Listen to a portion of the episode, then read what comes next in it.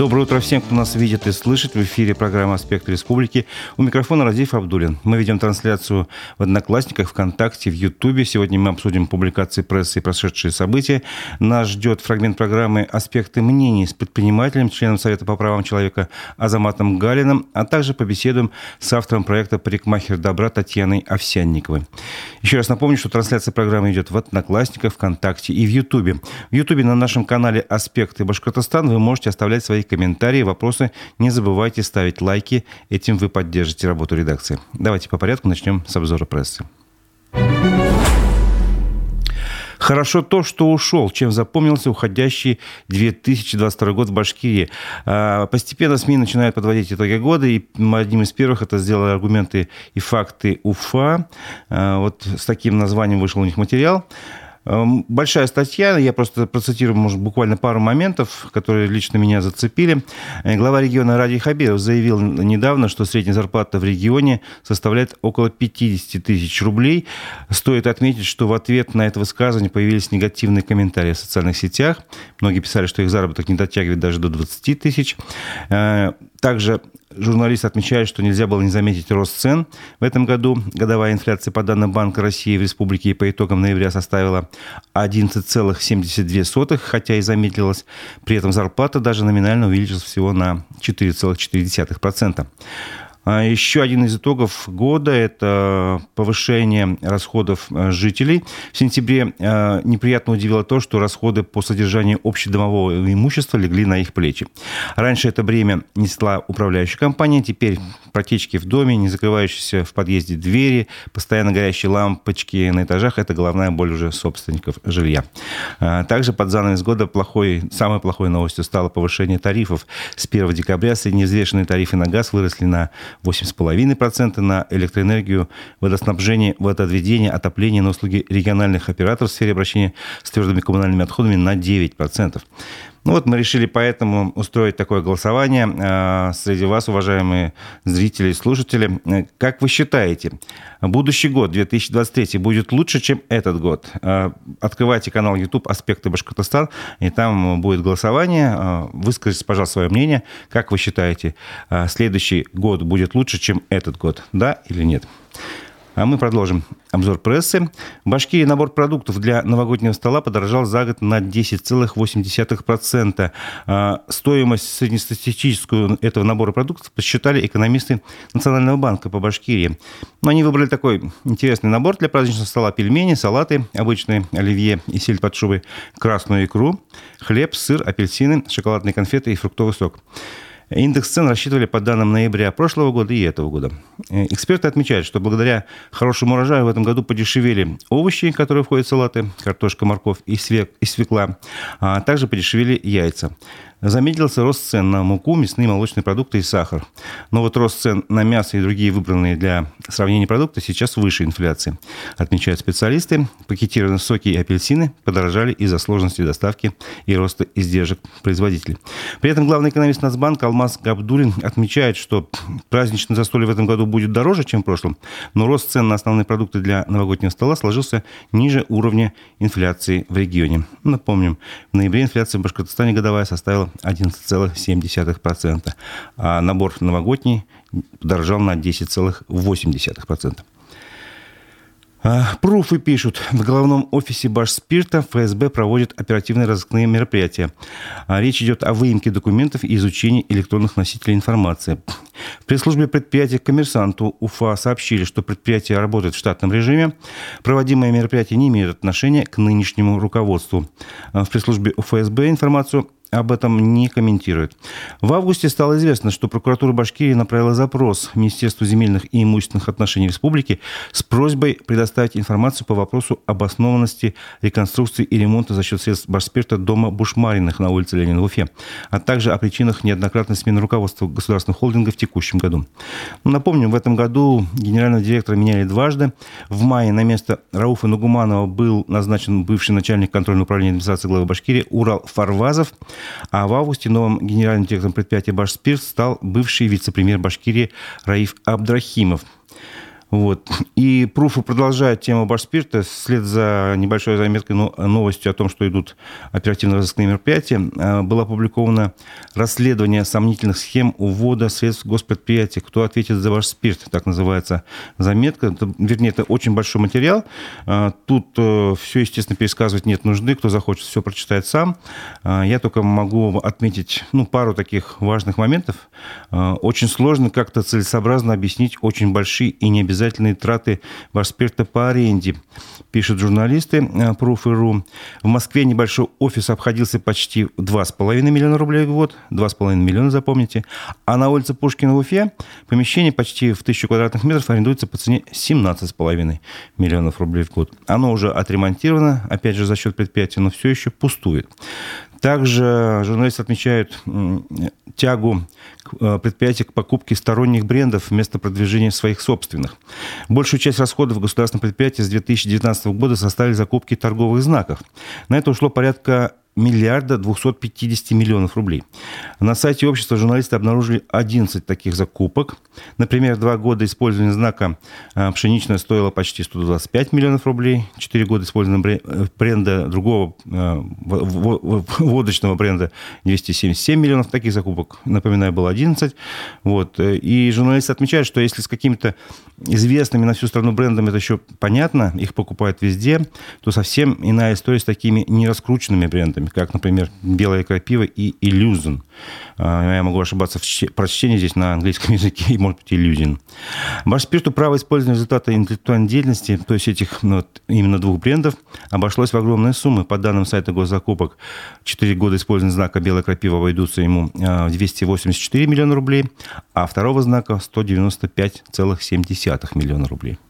Вот такая вот большая у них э, статья в пруфах про Башспирт. Э, можете прочитать, если это кому интересно. Ну, давайте про хорошее. Башинформ написал про Фимку Татьяну Овсяникову. Она помогает социальным учреждениям Башкирии, запускает комнату красоты для матери и ребенка. И имя Татьяны Овсяниковой известно не только в Башкирии, но и по всей России. Вот мы попытаемся с ней связаться э, и как бы поговорить. Она известна своим проектом «Парикмахер добра». Этот проект помогает людям трудной жизненной ситуации, оставаться красивыми и ухоженными. Здравствуйте, Татьяна. Здравствуйте. Я ничего не путаю. Действительно Нет, вы ничего не путаете, Хорошо. все верно. А скажите, пожалуйста, вот в этой осенью э, этот проект, он как бы расширился, да, получается? К нему подключились еще студенты? Да, действительно, вот а, в сентябре присоединились еще студенты двух колледжей. Это колледж технологии и дизайна и колледж ремесла и сервиса, где 90 ребята заполнили анкету, и по результатам уже по собеседованию, просто по результатам этих анкетирования, было отобрано 30 детей. И вместе со мной 30 детей выезжают и делают эти тоже социальные благотворительные проекты. Также и дома престарелых выезжают выезжали.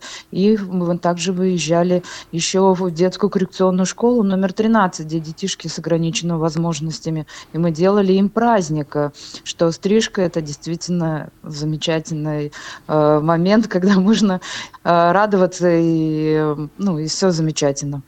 А правда, что к вам обращаются теперь не только из Уфы, там, из других районов э, республики, вы как-то организуетесь, находите там э, местных специалистов, как бы их тоже вместе э, потом подключаете и тоже, не знаю, стрижете людей, там, условно говоря, не знаю, там в доме престарелых, в том же еще где-то? Да, действительно, вы знаете, моя, при моему великому радости вот э, произошло такой момент, что а, когда мы выезжали со студентами в дом престарелых встреча, и девушка, которая работает в психоневрологическом интернате в Туймазинском районе, она позвонила и говорит, а приедьте, подстригите к нам в Туймазы. У меня сразу такое сначала, подождите, географически Уфа, Туймазы, как это сделать, как реализовать. И потом в тот момент я понимаю, что я могу уже пригласить парикмахеров э, из города Томазов э, и вместе с ними уже сделать э, эту хорошую благотворительную акцию, поучаствовать, оказать вот эти услуги для нуждающихся в психоневрологическом интернате. Таким образом, я и поступила, набрала 8 мастеров-парикмахеров из города Тумазе Октябрьский, мы выехали и подстригли в один день. Мы подстригли тогда 86 человек э, в Тумазинском районе психоневрологическом интернате. И таким образом охватили город Стерлитамак. Вот э, прихмахеры присоединились, э, когда мы работали в Стерлитамакском психоневрологическом интернате. Да, по такой же схеме мы также отработали в Кумертау, когда для работы мы пригласили мастеров-парикмахеров из Кумертау. В у нас был выезд в Старобаишевский дом-интернат. Мы также задействовали мастеров-парикмахеров из Дюртюли, где находится соц- соцучреждение, и привлекаем именно того, с того города мастеров-парикмахеров. Они с превеликим удовольствием откликаются, и вместе мы работаем по республике Башкортостан. А, Татьяна, мы знаем, что вы выиграли грант, э, грант главы города Уфы на открытие при Республиканской детской клинической больнице комнаты красоты для матери и ребенка. Расскажите об этом проекте, какова его судьба, что сейчас происходит?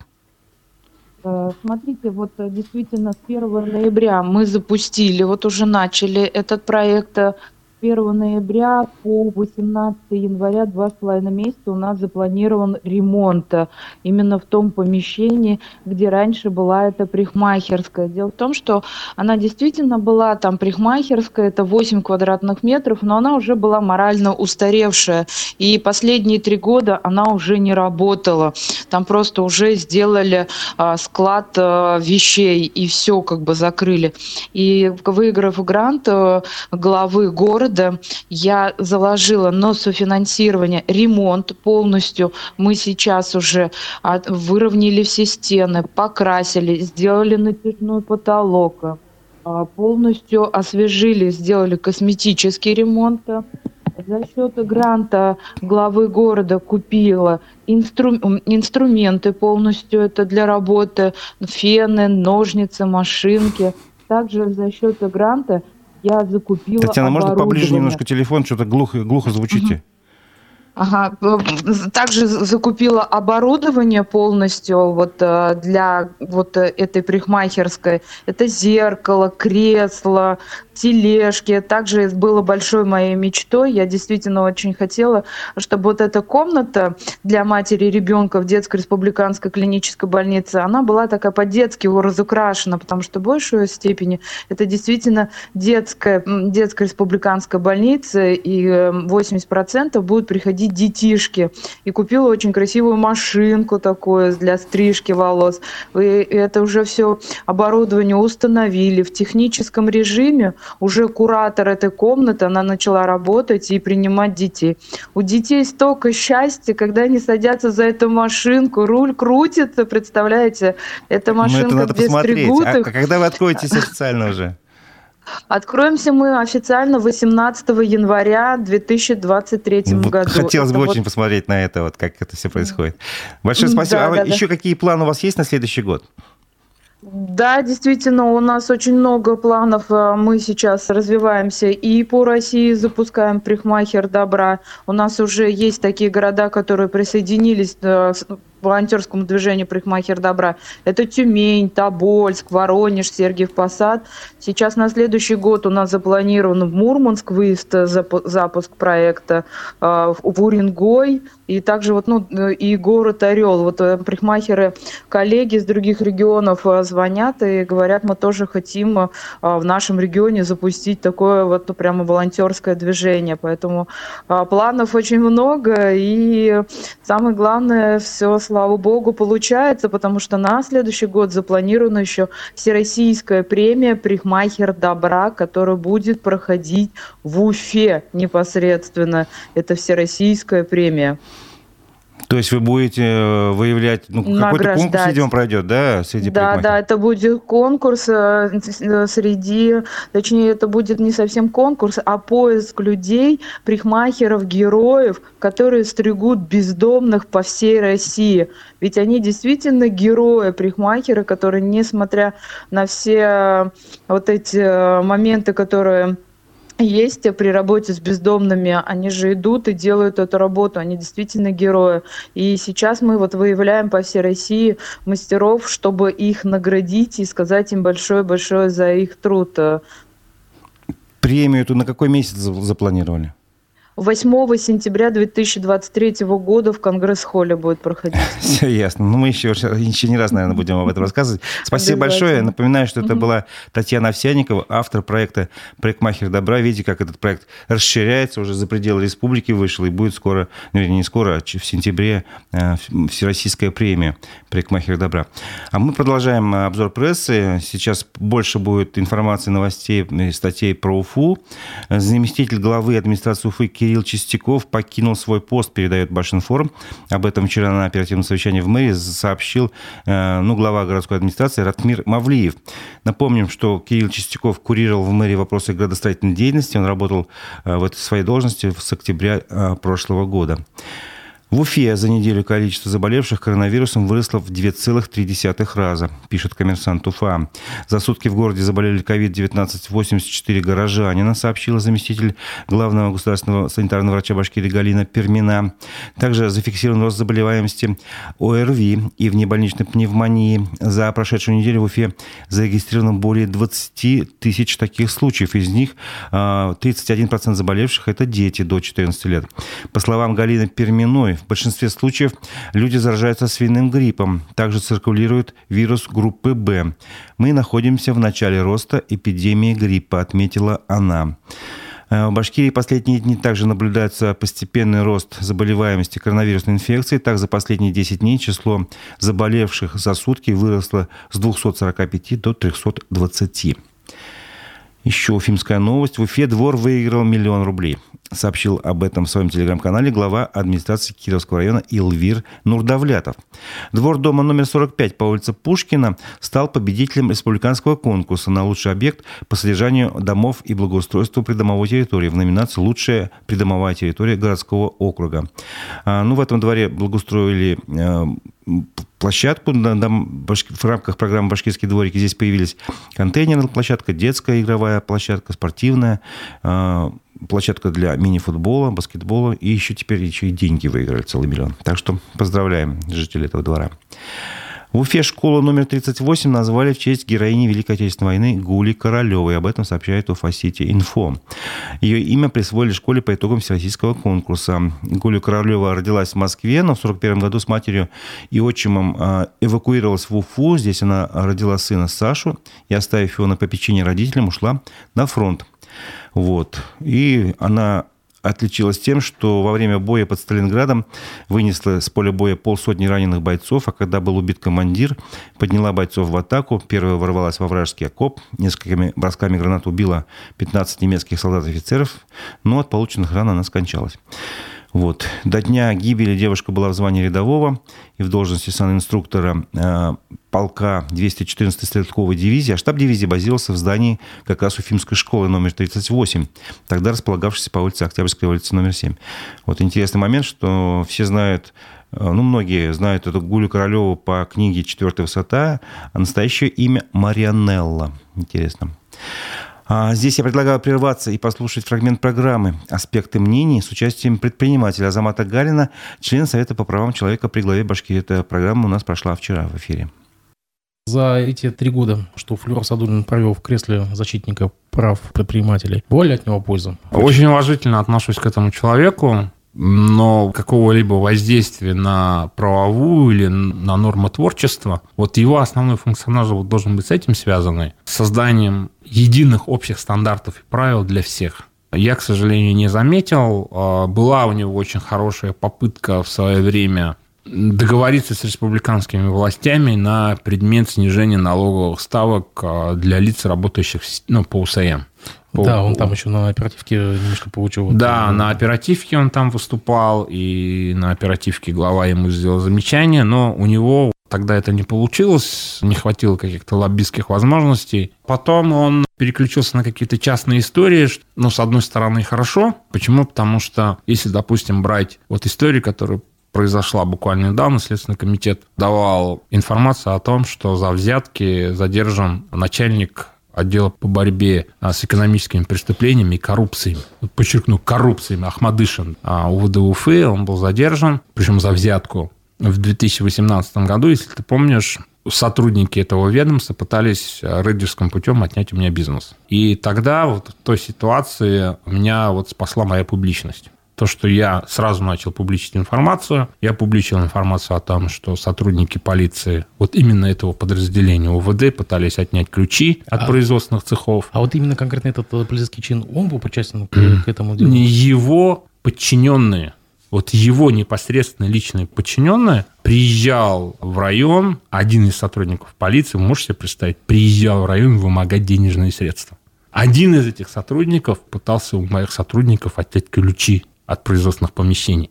Я же здесь написал заявление в Следственный комитет о том, чтобы привлекли этих сотрудников полиции к ответственности. И это мое заявление, ну, сам ты понимаешь, да, оно просто там пропало. В конце концов, я поехал в Приволжский округ, в прокуратуру, и через Приволжский округ удалось добиться начала доследственной проверки. Доследственную проверку проводил Октябрьский следственный отдел. Я э, лично два раза туда приезжал, писал ходатайство о том, чтобы опросили свидетелей, которые видели, что сотрудник полиции приезжал.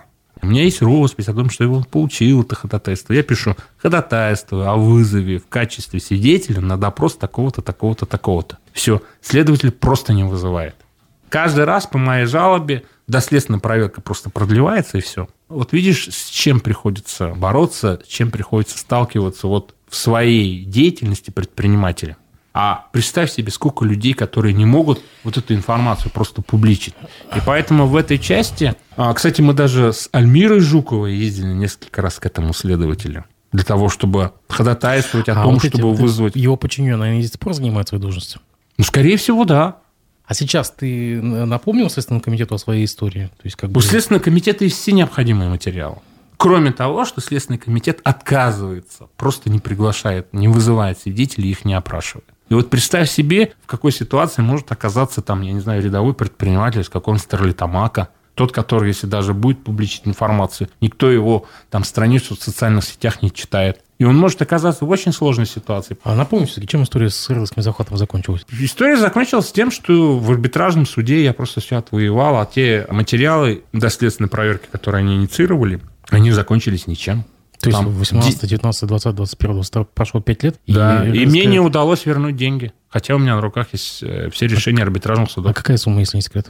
Общесуммарно, если со всеми вот на сегодняшний день процентами считать, там больше 12 миллионов. То есть это деньги, которые попали к кому? Чьих мне, мне их просто не удается вытащить, несмотря на то, что у меня есть на руках решение арбитражных судов. То есть это со счета какого-то, да? Да. Вот такая вот история, к сожалению. А с точки зрения как бы вот формального права я все прекрасно понимаю, да, если даже там, допустим, обратиться в прокуратуру, пострадавшие и так далее, мне скажут, что же у тебя на руках есть решение арбитражных судов, иди там банкротством занимайся и так далее, и так далее. И во всей этой истории принимали участие, я еще раз говорю, сотрудники именно вот этого подразделения, которым руководил Ахмадышин. Это люди, которые должны бороться с коррупцией, с преступлениями в сфере общественной как бы, вот, безопасности. Приезжали вымогать деньги. Это был Азамат Гарин, предприниматель, член Совета по правам человека при главе Башкирии. Полную версию программы «Аспекты мнений» с его участием вы можете посмотреть в Одноклассниках, ВКонтакте и на Ютубе. Напомню, что у нас на Ютубе идет голосование. Мы задаем вопрос, будет ли следующий год лучше, чем этот, или хуже. Ну, вы отвечаете на, соответственно, на формулировку вопроса. Вот уже есть первое мнение. В следующем году будет хуже, потому что на фоне снижения экономики будет расти преступность, в том числе за счет тех, кто возвращается со специальной военной операции. Ну, вот это частное мнение. А, вы тоже можете присоединиться к голосованию. Еще раз напомню, как звучит вопрос. Он звучит так. Так, секундочку. Я посмотрю. А как вы считаете, будущий год будет лучше, чем этот год? Да? Нет? Можете комментировать, аргументировать, как вот сделал один из наших слушателей. Итак, продолжаем обзор прессы. Теперь перейдем от Уфы к другим новостям. В Тумазинском районе Башкирии возбудили уголовное дело из-за отказа выдачи земли или жилья многодетной матери. Об этом сообщают аргументы и факты. Дело завели по статье «Злоупотребление должностными полномочиями». По материалам следствия многодетную маму Марину Чиганову поставили в очередь на получение жилья в 2017 году, как малоимущую. В сентябре прошлого года ей предложили земельный участок в селе Тюменяк, но она отказалась от этого варианта и написала заявление на денежную компенсацию. На это она имеет вполне полное право. Вот. Вместо выделения средств чиновники исключили мать из очереди нуждающихся, поэтому ей пришлось обратиться в суд, который в мае этого года она выиграла. Решение суда исполнено, семье дали участок под индивидуальное жилищное строительство. Напомним, а, в Туймазах ранее Следственный комитет возбуждал уголовное дело по статье «Халатность» по факту нарушения права на жилье другой семьи, семьи Закировых из Туймазов, воспитывающей ребенка-инвалида. Также в Туймазинском районе был выявлен факт выделения ветерану Великой Отечественной войны непригодного жилья, напоминают аргументы и факты. Прокуратура Башкирии решила провести проверку подготовки бюджета республики после публикации в СМИ. Об этом написала наша редакция. Аспекты Прокуратура направила запрос в секретариат Госсобрания после публикации в ПРУФ и статьи «Великий глухой, как Курултай и Башкирии принимали бюджет, но не стали слушать поправки КПРФ». Копия запроса имеется в редакции. Запрос направлен в рамках проверки публикации, в том числе о нарушении порядка рассмотрения предложений по проекту республиканского бюджета на следующий год. В статье говорится о поправках фракции КПРФ к проекту бюджета, который рассматривался на пленарном заседании башкирского парламента 15 декабря. Минфин обязан был до второго чтения исследовать эти поправки и дать обстоятельный письменный ответ, что принимается, что нет и почему. Из заявления Юнира Кутлугужина следовало, что такой ответ фракции КПРФ не получен, говорится в материале. Прокуратура попросила ответить, э, дать ответ по доводам публикации до 29 декабря. А, тем временем Башкирия заняла 50 место в национальном экологическом рейтинге по итогам осени. Она опустилась на две позиции по сравнению с летом. А, рейтинг публикует Общероссийская общественная организация «Зеленый патруль». Данный рейтинг формируется с 2007 года, а последний рейтинг отражает события в сфере экологии с 1 сентября по 30 ноября этого года. Башкирия получила сводный экологический индекс в 64 балла а, из 100 возможных. Лидерами национального экологического рейтинга стали Тамбовская область, у нее 80 баллов, Белгородская область и Республика Алтай, у них по 78. В Башкирии научились лечить рак по ускоренной технологии. А, в онкодиспансере первого Первого пациента пролечили на современном аппарате Халкион, сообщил в своем телеграм-канале руководитель администрации главы Башкирии Максим Забелин. Это оборудование Башкирия получила по нацпроекту здравоохранения. Этот ускоритель отличается высокоточным облучением, пояснил Максим Забелин. А, с помощью системы лучевой терапии возможно провести курс лечения всего за 9 шагов, в отличие от 30 этапов на старых моделях. Ну, по словам бывшего министра здравоохранения, этот метод позволит улучшить продолжительность жизни и уменьшить летальность пациентов с онкозаболеваниями. А, хорошая новость. Предлагаю подвести итоги, э, итоги голосования. На данный момент э, у нас на канале YouTube. Сейчас еще раз открою. Да. В общем, больше пессимистов, чем оптимистов. Э, будет лучше следующий год, отметили 20% ответивших, а что не будет, станет, то есть, соответственно, хуже следующий год, считает 80% наших слушателей. Ну что ж, тем не менее, давайте закончим еще на одной спортивной новости – вчера прошло заседание э, членов попечительского совета футбольного клуба УФА. Об этом написал аргументы и факты. Э, статья называется «Перед ФК УФА поставлена задача попасть в десятку по итогам сезона». Вот. На этом заседании попечительского совета было озвучено несколько важных решений. Например, изменился состав учредителей футбольного клуба. В него вошли Республика Башкортостан, Федерация футбола, ну она и была и раньше, также вошли новые учредители. Это администрация Уфы и Фонд социальных целевых программ Республики Башкортостан. А, была поставлена задача а, перед клубом войти в десятку лучших команд первой лиги по итогам сезона. Напомним, а, в этом году футбольный клуб Уфа вылетел из премьер-лиги в первую лигу. И когда только-только сезон начинался, официально руководство клуба сообщало о том, что хочет вернуться в премьер-лигу. Правда, не было четких указаний за один сезон, за два года это будет, но тем не менее, как, как перспективная задача. Теперь задача э, конкретизирована. В этом году мы должны войти в десятку лучших. Сейчас до перерыва на зиму Уфа занимает 16 э, место, опережает только две команды. То есть это надо будет постараться, чтобы хотя бы в десятку войти. Дальше стало известно, что финансирование клуба будет состоять из двух частей. Бюджетные и внебюджетные по 200 миллионов рублей, плюс деньги, которые клуб сам заработает на продаже игроков или другим способом. Часть долгов, которые были у клуба на данный момент погашены, в том числе проценты за займ, полученный у регионального фонда. Но напомню, что, сама, а, что займ, который в клуб получил у этого фонда в размере 105,6 миллиона рублей, судьба этого займа пока решается в суде. Ну и была поставлена задача, чтобы футбольный клуб Уфа прошел в Кубке России как можно дальше. Также напомним, что ближайшая встреча э, на этом пути, на Кубке России, состоится 26 февраля. Э, Уфа будет играть с Ахматом из Грозного ну, на домашнем стадионе «Нефтяник». Вот.